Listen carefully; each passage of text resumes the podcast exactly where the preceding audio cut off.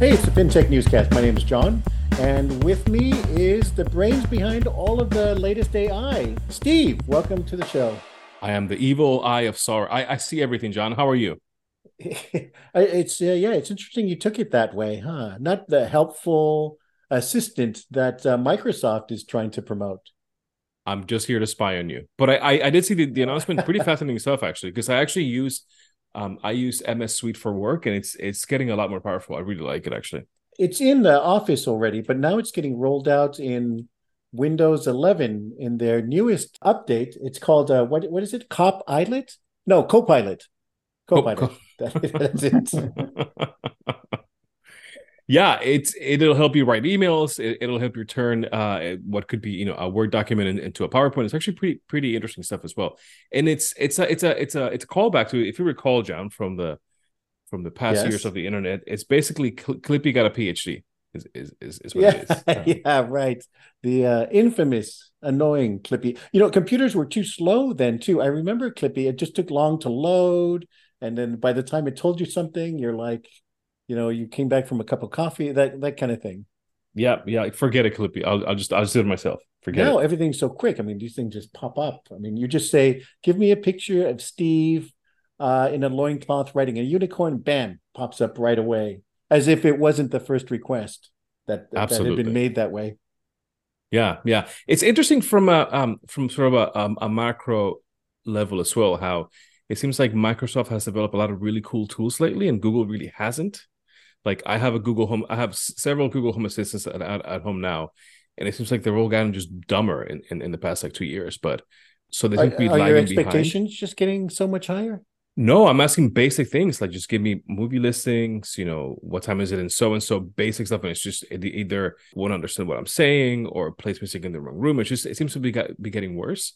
Whereas Microsoft has sort of um, flipped the case here and had they're the ones who seem to be now more, much more innovative and much more heavily leaning into the AI boom as well.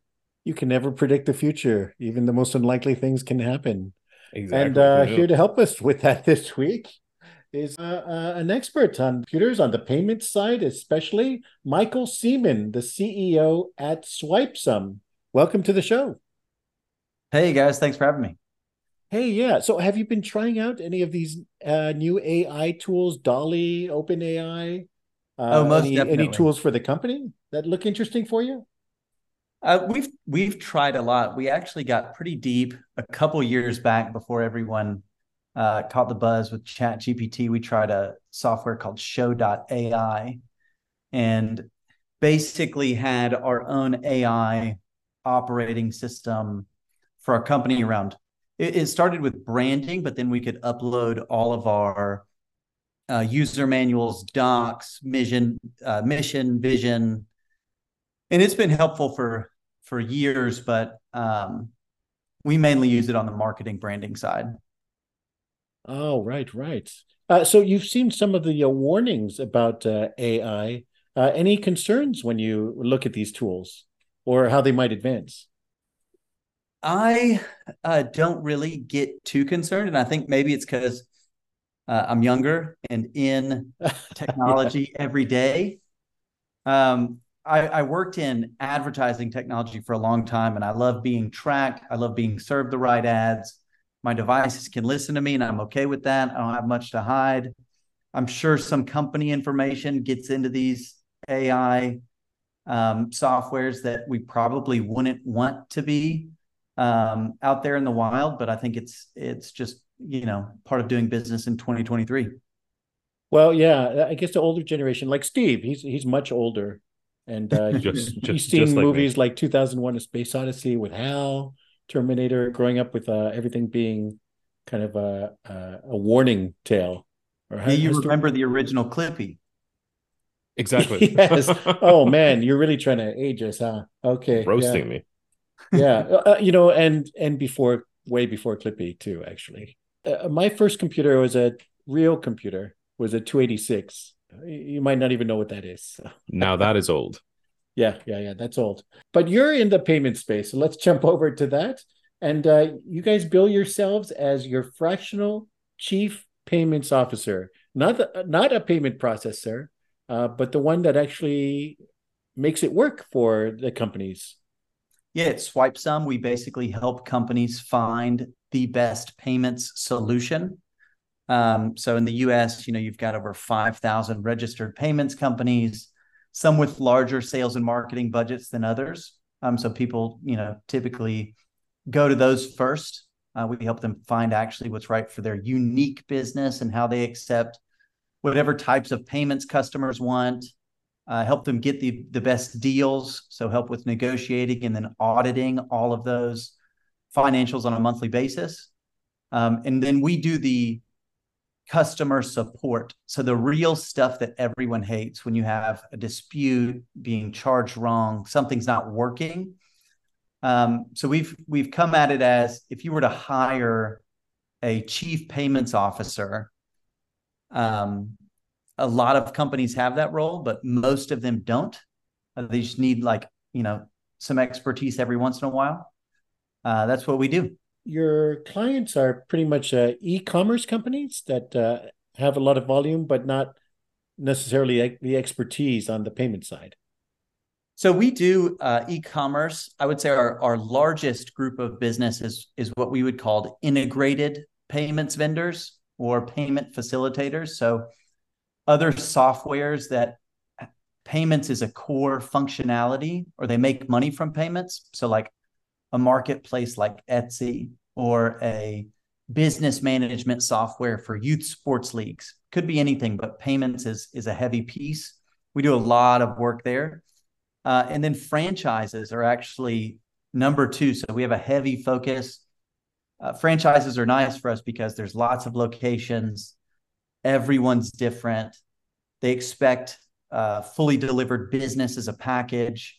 Um, in merchant services and payments can be very complicated. And so we can go into a really large organizations and just fix that for them. But really, if you accept payments, uh, we we have an offering for that. Uh, there's something I always ask people. Um, uh, so when you're first talking to clients, what what do you wish they already knew about you and, and what you guys do, or what are some misconceptions when, when you're first talking to clients? Yeah, I'd say the biggest mis- misconception is um, that we are a payments company. And second are all the negative things that come with being a payments company. So a lot of people hate payments companies because they're notorious for raising rates um, on you without you knowing, um, additional fees, uh, kind of being a black box to work with. And we actually solve that problem. So um, if people get a quote uh, per se from one of the largest payments providers and come to us and they say, you know, we're a five billion dollar company and we already have a quote from FIS or Fiserv or um, U.S. Bank's Elavon, a large player. Um, they kind of think they already have everything in order, um, and realistically, we just help that team, so we're able to get even better rates because uh, we have kind of larger payments volume by leveraging all companies together and and we're on their side. We're not necessarily trying to protect any margin that these payments companies have. So then how do you guys make money? Yeah, we we charge consulting fees. Um, so kind of typical stuff. We do integrations, then we'll charge for that. Uh, we often will take a percentage of savings if we stay on long term so that we can kind of continually want to save you money. And we also developed an AI software called Statement, S T A I T M E N T. Uh, I see was, what you did there. Yeah, yeah. It was launched way before uh, AI was was trendy, um, and with that, we through AI and um, optical character recognition, mainly, we can audit monthly merchant services statements. So for example, if you're BP and have 50,000 locations globally and to manually audit each location statements would just be impossible. Uh, we could do that in a couple hours. Oh, okay. So, you know, that's kind of getting into a company's very private, uh, uh, protected information, uh, maybe some client data. How do you convince? Uh, you, you've bas- you've been there basically since the beginning uh, in uh, 2016, 2017. uh, first of all, how, how did you land with SwipeSum? And then um, I have so many questions. Yeah, yeah, yeah. How, how, do you convince those first companies to to trust you when you're you're start? And I'm sure a lot of fintechs, uh, startups want to to know this kind of thing. Um, you know, how, how do you convince those first clients to to trust you? Because after you get a few, you know, the first ones you can point to them, but at the beginning you don't have anything to to point to. It's tough. It's very tough to start from zero. So a couple questions there, but don't want, you know, we don't touch any customer data, but we do see transactional data. Mm. Uh, and most of the time that's, um, you know, someone's card. We don't have their personal information, but we know what type of card it is and what kind of costs should be associated. So we do have NDAs and we have a lot of insurance and we keep everything really protected, but we don't see too much sensitive data. But we do see companies' financials. Um, so that's that's pretty protected. Um, at the beginning, I had actually been in the payment space, so I founded SwipeSum, and in 2016, and had the idea and called kind of my my smartest people in my group, one being my brother, to start this with me, and kind of the first were people that we had some sort of relationship with, uh, but those are nowhere near our biggest accounts or any significant accounts, and so really we had the the kind of proof was in the pudding. We had to actually do the work kind of for free and then hope that people would let us keep acting like a payments expert with them. So when you go into a client engagement, I'm curious, is there any sort of broadly common themes that you see? Um, or do they vary by industry, by size, or just by issue? So I would say there's two main use cases. Uh, the one everyone expects, and it does come up, is price. Uh, but that really is never, we rarely get a business with significant volume that just has absolutely terrible pricing. Um, there's a lot of things in the news right now because a lot of big brands are constantly going after the card brands to get you know the the costs of interchange lowered. Um, but it's it's pretty consistent across the board. So we do get pricing things like, hey, can we get better pricing? And we help with that. But I'd say the number one thing um, in most of our business is inbound. I'd say about 90% as opposed to us going out and finding it.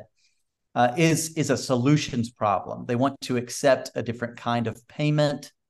Um, they might have they might have cross border payments. Uh, they're launching a new product that needs a a gateway or is not compatible with another software they use.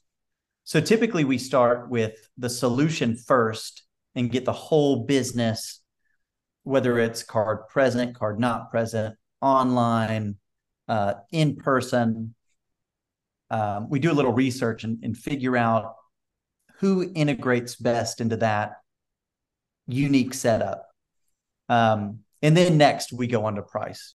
And how how much? Um, I'm I'm just curious how much of of the pricing can you actually influence for from a customer side. So I know that John, for example, who's who's a small business owner, um, uh, uh, John, I'm curious, um, would lowering your payment processing fees be an attractive enough feature for you to go with a different company that you have now, or sort of how do you look at the trade off between convenience and lowering your cost and just the hassle of onboarding a, a new vendor into your system? I would love to get rid of credit card fees. if, uh, those if those EFT cards ever come out, um, that basically eliminate that, or Apple Card, we we would do that. Uh, but uh, yeah, there, there's just only so many things you can do, and uh, uh, like Michael was saying, it, you know, once you get to a certain size, you can negotiate a bit more, um, or as your as your volume goes up. But uh, hmm. yeah, it, it's a it's a big expense. So we, we we look at it when we can to to to reduce as much as possible. Or sorry, yeah, to add on to that, I'd have to find the study again. I'm sure Chat GPT could pull it up for us, but we used it a lot in the first few years when we were pitching uh, during capital raises or anything. But there's a lot of studies out that the payments or the costs associated with accepting payments is typically the second highest business expense behind labor. And so, even to a small business, it's a very significant amount. Uh, but to some businesses that have maybe higher ticket prices and lower margin on those, uh, sales, it's an even more significant thing. So we see a lot of of business owners with interest, but when it comes to like a, an integration and a bigger thing, it, it's normally more on the solution side than the price. Is there a way for because um, I know that Johnny mentioned that you you don't like your credit card fees, and I know that I don't like them as well for my my purposes. But I'm wondering, is there a structural a, a structural reason why we have such high fees in the U.S. versus in in Europe? It's really rewards and what um, the card brands and the banks push, but also what the consumers here in the United States like to use to pay. Um, so even though mobile wallets is catching on, I, I think that the two least savvy um, technical people in my life, being my dad and my wife, probably won't listen to this anyway, so they won't they won't get that. But wait, wait, um, put them on blast, yeah, yeah. But they can use mobile wallets and add their cards, and they know how to go in, touch it to the reader, leave it there for a second, and it pays for something. Um, but a lot of us expect those rewards, and we have certain cards that we like for different things and for travel. It's it's kind of like the American way, but um, in different countries, you see that play out differently. But in North America, it, it's mainly around the rewards programs. Um, so basically, um, uh, so basically, every merchant that we use is shouldering the cost of of of giving me, I don't know, my hundred dollar gift card to REI or however I want to spend my yeah yeah yeah, yeah pretty interesting. It it's very interesting. And then there's ways to avoid the fees, but I think um, it's a bad experience. So if you go in in a place and they tack on the fee, the processing fee to you, it's kind of like, hey, I didn't know that I was going to be paying that extra three bucks because um, it's just so different. Or if they offer a discount for paying in cash, um, I just don't carry a lot of cash, and so I'm like, well, I should be able to get that with my debit card because to me that's cash. You know, um, I I always see that. I always see, for example, also say um, businesses like coffee shops that have a sign saying, you know, um, five dollar minimum for credit cards. Or I, I hate um, when I see that too. Uh, Isn't that against the uh, the card agreement th- as well? They're I think it's against that? the TOS. Yeah, it's You're against right. the, the TOS for sure. But they do. They you see it everywhere. Yeah people do it anyway and then you don't see it as much today uh, because of innovations like square but there used to be a lot of signs not that long ago that you know businesses wouldn't accept american express um, or like a high rewards chase card but they they really didn't know what that you know other cards could cost as much as the amex um, but yeah they shoulder they they shoulder those fees for us, but it's also, you know, part of doing business. And so where we come in and try to add value is say, hey,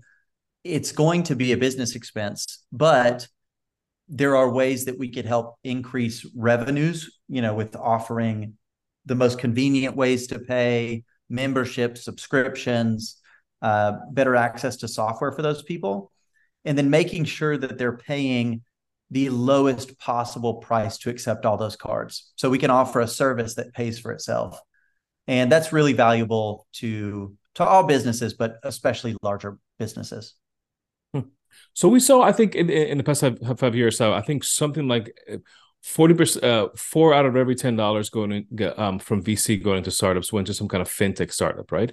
I think that has decreased in the past you know two years or so but i'm curious what are some intractable or still or, or still lasting issues that you see within fintech that a company like like yours can help um can help others basically fix yeah fintech in general just thinking about what you said has has been great and since starting you know typically higher valuations um there's more money that go into fin that you know go into fintech startups. I actually uh, just saw some news from Carta this morning about safe and seed rounds. So that you know where's the earliest money going, and fintech was still towards the top with the highest dollar amounts and most raises.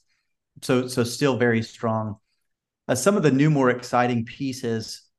Uh, everyone's trying to leverage AI right now. So the um, financial advisors how they can how everyone can leverage ai for their business whether it's you know acting as your controller for something specific like merchant services or different things um, embedded banking uh, into startups is another big big new cash rush like can you offer bank accounts can you issue cards to your users um, so leveraging a fintech platform to easily launch kind of financial products within your existing software uh, is really trendy right now.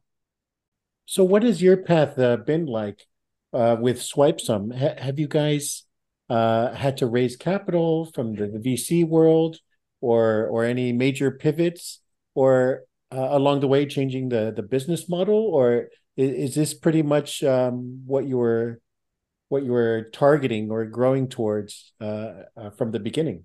Yeah, so if you search good enough, you can probably find our initial pitches. But we have, okay. we have the stereotypical startup story, you know, d- but done our own way. So we started without money and without clients, and we did accelerators. We pitched from the beginning, and we got really lucky uh, kind of during one pitch. We had several investors that were following us. We had one preparing a term sheet, uh, but we pitched to a group of angels, and one of the um, people or a per- person in the room had invested early in Heartland payments uh, that sold for, I want to say, around four billion dollars.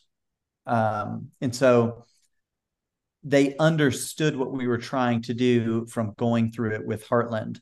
Um, our original pitch, though, we wanted to be the first marketplace for payments. So I think it's still a little ahead of its time, but you go in online, um, toggle what softwares you use, what problems you're trying to fix, and then we could immediately know what providers fit into that um, setup have them bid on pricing and you know all online you could quickly get the best solution at the best price. We found out that that was really tough to actually execute on without humans uh, but we also found out that businesses don't want to make those significant decisions online. Like they wanted to talk to an expert. So as opposed to just going online and maybe picking what health insurance is best for your you know large business you know they want to talk to some of the people and see what everybody else is using and see what the, you know they want a little sales pitch. So that was if, if we did have a pivot it was going from basically presenting ourselves as a marketplace and building software to do that to really it being um, software enabled consulting so we use our experts we've hired experts and have built software to um, help people understand what they're getting, but also have built software like custom payments infrastructure, gateways, and integrations between software so you can leverage something. So we've raised money early. Uh, we raised money in 2018. Um, pretty lean for actually what we've built and, and where we are. We've raised about $5 million to date. And we now have um, profitable company going into 2024, about 20 employees. And we're kind of ready for that next step. Yeah. What, what do you need? What, what's the obstacle you'd most like to overcome to to get to the next phase of growth?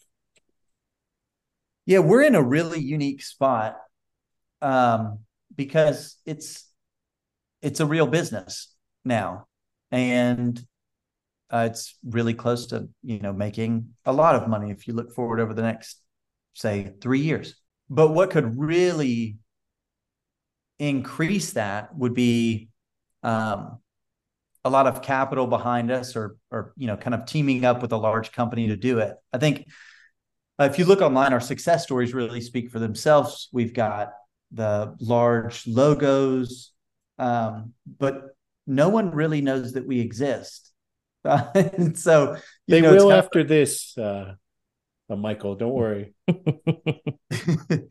Well, I mean, it it it really helps because it's kind of you know one new person for us still makes uh, a pretty big impact. So, I think if people knew that we had an, an offering, um, the company would be much larger. Larger, but we've been trying to, you know, we've been figuring out and making headway on that for five years. I'm also curious because you are also in Missouri, I, I believe, and and and I'm wondering, um, do you think that that affects your access to capital and also your access to top talent, or do you find that because of remote work and everyone sort of moving around and being more flexible, you're able to access more top notch, you know, sales and engineering type type folks? Yeah, great question. Um, so we actually came to St. Louis because of an economic development program called Arch Grants. And Arch Grants uh, funds businesses that are willing to kind of relocate to the Midwest or to St. Louis uh, from anywhere. So I was living in um, Santa Monica at the time. My brother, um, who started the company with me, was actually working in St. Louis, but was not planning on being there permanently. Um, and I think the first thing we learned about raising capital in the Midwest is great companies get funded. So there's there's many startups that will never, you know, that can say that there's a lack of funding in different things, but realistically, if you have a good business, so if you have, you know, some monthly recurring revenue, solid founders, and kind of a good use case. Same as you know on the coasts, um, it's easy to get funding, but if it's uh, if you don't have those things, it is extremely difficult. Um, but it's probably difficult on the coasts as well. Hmm. Uh, even through COVID, really, we did not do remote uh, remote work very well. So we've always had all of our employees in the office. Um, we have some of the best engineers, sales talent. We lean really heavily into customer success and having like a white glove account management team. And I, I, I would say there's no better place in the United States to have a company that's built like that than than where we are. So we really haven't struggled on raising money. Uh, we have several large funds behind us um, that are from here, and some are not from here. Um, talent maybe if we were building something that was you know i see like some web 3 startups that really have you know need for a specific type of engineer and you know they're hard to come across but um, there's several large companies in st louis that develop a lot of talent luckily um, you know you guys have or have been with wells fargo and you know we were able to get some some of their great engineers after they had awesome, you know, spent a lot of money or time and money building them up. Uh, um, I'm sure you're using their time much better. I think they agree. Yeah. but yeah, I'm I'm actually I'm I'm really pleased. There hasn't been a, a gap that we've had trouble filling or have needed to get recruiters involved even from the beginning. So we're pro Midwest. Yeah, yeah, and hopefully you'll be uh, the the center of a, a, a growing uh, fintech group or, or, startup group in there. Maybe they'll refer to that as the Swipesum mafia someday. yeah, if we could, if we were ever referred to as that, and that was you know synonymous with the other PayPal mafia, that'd be pretty. That'd be pretty yeah. Yeah, yeah, some kind of success. Yes, yeah. Um, good luck and keep up the good work. Thank you a lot, guys. Appreciate it. Yeah, yeah, that's Michael Seaman, the CEO and founder of SwipeSum.